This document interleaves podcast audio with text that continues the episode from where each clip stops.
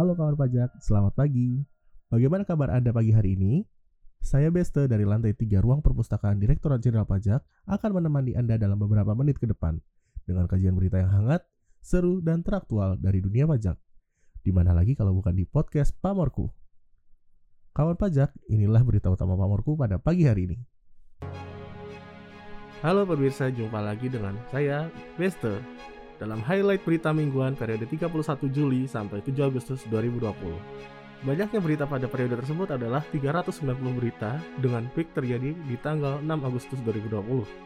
Tidak ada berita negatif pada minggu ini. Dengan top 3 narasumber, yaitu Bapak Febrio Kacaribu, Kepala BKF, Bapak Hestu Yoga Saksama, Direktur P2 Humas DJP, dan Ibu Sri Mulyani Indrawati, Menteri Keuangan RI.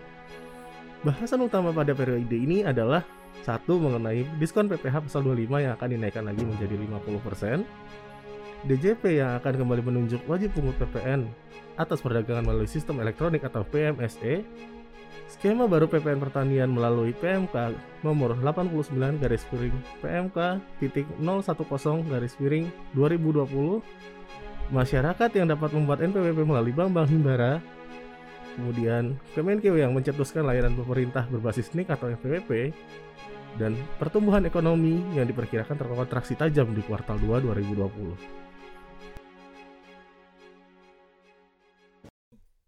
Pemerintah berencana akan menaikkan tarif diskon tambahan untuk pajak penghasilan atau PPh pasal 25 dari sebelumnya 30% menjadi 50% demi menggerakkan sektor real agar mampu menekan dampak ekonomi akibat pandemi COVID-19.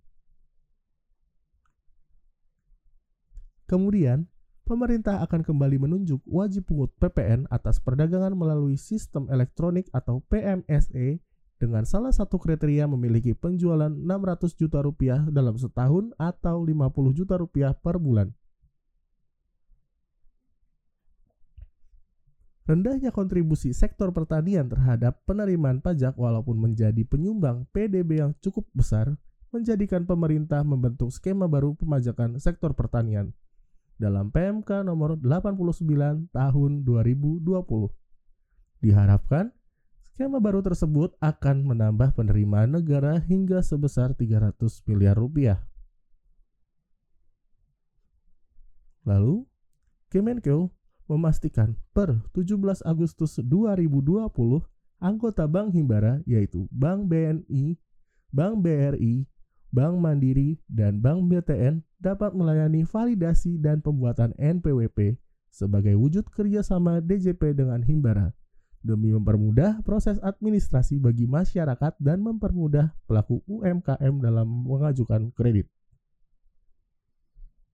Kemenkeu mengusulkan adanya pelayanan pemerintah berbasis NIK atau NPWP guna mempermudah Kemenkeu dalam mengontrol pengelolaan data keuangan negara. Kemenkeu berharap dengan adanya layanan berbasis NIK dan NPWP akan menjadi jangkar utama dalam meningkatkan interoperabilitas antar sistem, baik internal maupun eksternal pemerintah. Terakhir, ekonom memproyeksikan pertumbuhan ekonomi kuartal 2 tahun 2020 terkontraksi di kisaran 4,72 persen year on year dari kuartal sebelumnya yang tercatat 2,97 persen year on year.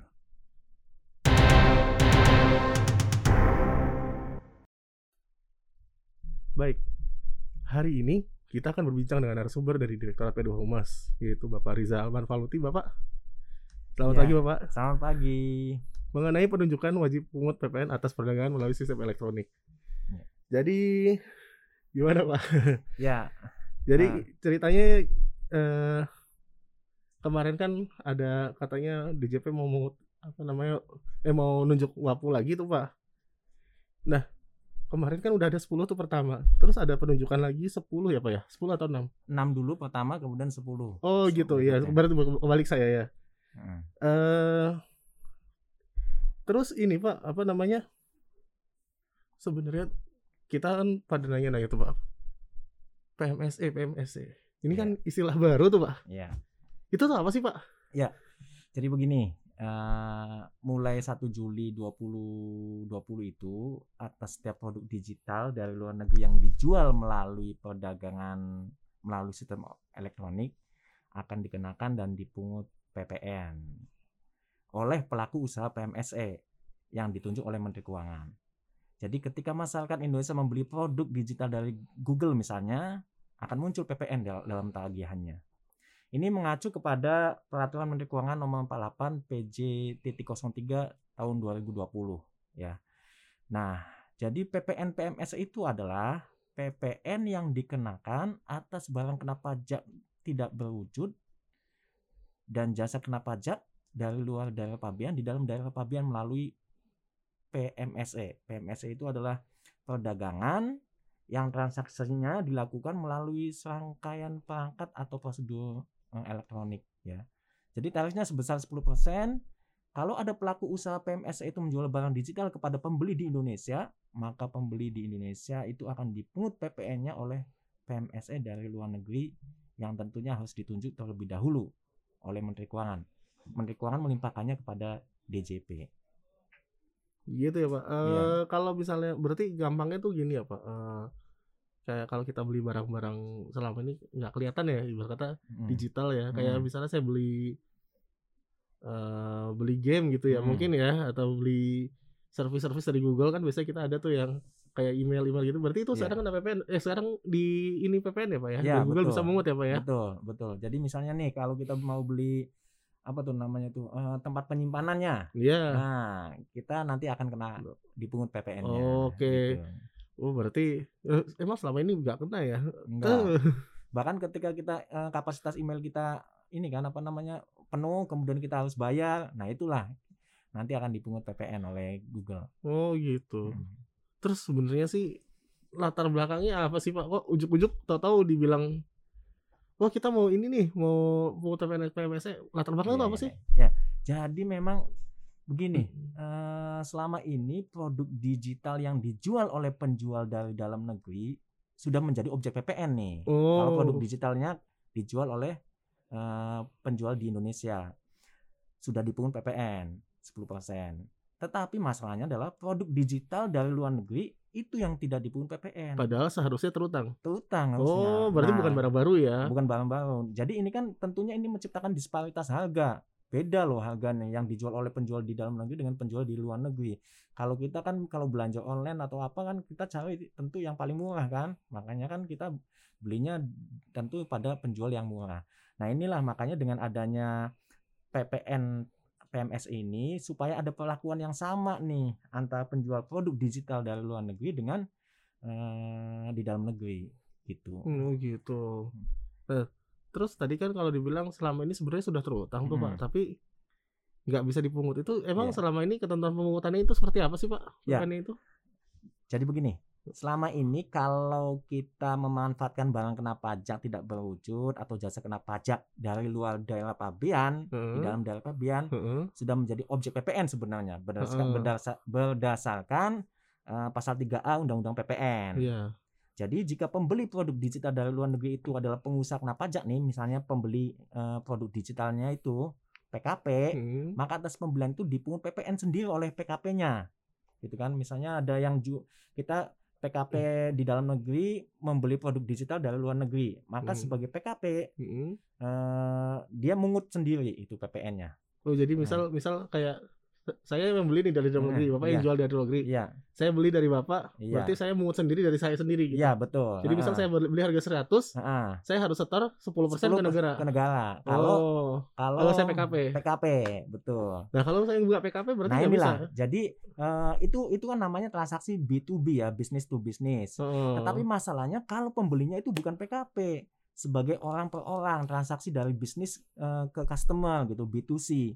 Pada umumnya orang pribadi itu tidak melakukan pemungutan. oh. Pemungutan PPN atas objek itu berdasarkan ketentuan yang ada terkendala karena orang pribadi itu bukan PKP gitu kan. Oh iya betul betul. Jadi tingkat kepatuhan sukarela yang masih rendah dan pengawasan yang belum dapat dilakukan secara optimal tuh. Jadinya tuh ya lewat-lewat aja PPN-nya nggak nggak kena kan. Nah, Padahal itu- selama ini lagi lagi booming ya masalah game, skin game segala Wah, macam itu, banyak wah, banget banyak ya Pak ya. banget yang kita pengen beli kan Iya. gitu. Terus eh sebenarnya nih Pak yang Hmm, disasar iya. ini eh yang disasar nih dari aturan baru ini siapa sih Pak? Jadi tentunya penjual produk digital di luar negeri yang memiliki kriteria ya, yaitu nilai transaksinya melebihi jumlah 50 juta dalam sebulan Oh, atau 600 juta dalam setahun. Ya, atau yang jumlah traffic atau pengakses eh, produk digital mereka melebihi 1000 dalam sebulan gitu atau 12.000 dalam setahun gitu. Jadi itulah eh, penjual produk digital yang memenuhi kriteria itu yang disasar. itu eh, sil- salah satu berarti ya Pak? Ya, Salah, satu mana yang lebih ditemui pertama? betul yang di- ditemui apakah memang jumlah trafficnya atau yang eh, jumlah eh, rupiahnya gitu. Terus ini eh, kan tadi begitu udah misalnya katakanlah kita jual trafficnya udah 2000 nih. Mm, mm, mm. Itu kita ujuk-ujuk bisa langsung ngungut atau gimana tuh Pak? Oh. Mekanismenya gimana tuh Pak? nggak bisa ya. Jadi begini. Jadi pertama penjual produk digital itu harus ditunjuk dulu sebagai pemungut PPN PMSE. Jadi Ya. kita daftar sendiri nggak bisa gitu? Ya, nggak bisa ya. Kalau Mas Oh. Besti ini adalah pengusaha dari luar negeri itu Mm-mm. yang punya produk digital game yang Mm-mm. yang laku di Indonesia, Mm-mm. nggak boleh langsung mungut gitu. Tapi harus ditunjuk dulu oleh Direktorat Jenderal Pajak gitu ya. oh. Jadi eh, ditunjuk dulu oleh Direktur Jenderal Pajak melalui keputusan Direktur Jenderal Pajak. Mm-mm. Kemudian eh, pemungut PPN PMSC itu diberi nomor identitas perpajakan, sama kayak NPWP lah, Ya, semodel gitu lah ya. semodel seperti itu sebagai sarana administrasi perpajakannya di Indonesia. Mm-mm. Kemudian ketika sudah mendapatkan nomor identitas seperti itu, mereka wajib melakukan aktivasi akun dulu. Oh. Kita sudah menyediakan laman webnya di situs pajak Go ID gitu kan, sudah disediakan. Eh, kemudian mereka melakukan aktivasi, login, kemudian akti- aktivasi, barulah keempat mulai memungut eh, PPN-nya. Eh, Mm-mm. tapi mulai awal bulan berikutnya, misalnya nih eh, pada tanggal 10 Agustus 2020 ini ditunjuk melalui keputusan Dirjen Pajak, Hmm. maka dia baru boleh mungutnya awal September. awal September Oh. itu gitu. Tapi nggak nggak maksudnya kalau misalnya ditunjuknya tengah bulan akhir bulan tetap awal Tetap bulan. awal-awal bulan berikutnya. Hmm. Kemudian nih eh apa namanya? Jika ada pembelian, maka pemungut PPN PP, PPN PMS itu membuat apa ya sem- semacam faktur atau invoice, billing gitu, order receipt, gitu atas dokumen sejenis gitu atau dokumen sejenis ya menyebutkan adanya PPN dan telah dilakukan pembayaran itu. Itu harus dicantumkan di situ. Iya informasinya. betul. heeh. Nah Kayak jadi faktur ya berarti ya Pak ya. betul ya itu di, kita anggap kita sebagai sebagai, faktur faktur, pajak juga. gitu kan. Oh. Kemudian nah setelah pemungut PPS itu memungut PPN wajib setor tuh PPN-nya ya enggak? Hmm. Wajib menyetorkan PPN-nya setiap bulan. Setiap bulan. Setiap bulan di, jadi di bulan yang sama atau eh, sesuai aturan PPN jadi- kita akhir jadi bulan nih, berikutnya ya Pak. eh, misalnya eh, ada produk digital ditunjuk pada tanggal 10 Agustus. Heeh. Dia Kan mulai menget 1 bu- September nih. Yes.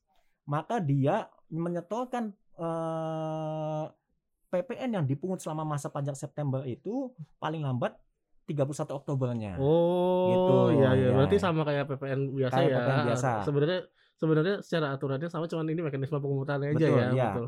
Kemudian eh, ketika wajib pajak itu sudah menyetor, dia juga punya kewajiban untuk melaporkan eh, PPN PMSE. Periodenya berapa? Bukan bulanan kayak biasa bukan, tapi triwulanan ya. Oh, jadi dua kali ya, Pak ya Iya. lapornya ya. Eh, lapornya triwulanan, tiga bulanan. Oh, dia. enggak, maksudnya jadi ada dua jenis laporan dia Iya. harus lapor ya, Pak ya. Oh ya, kan dia setor, Heeh. Kemudian Oh. setor kan pakai bank. Oh, kita jadi enggak enggak kayak SPT masa tiap bulan lapor ya dia berarti ya. Enggak, enggak, Oh. enggak, enggak, enggak SPT masa.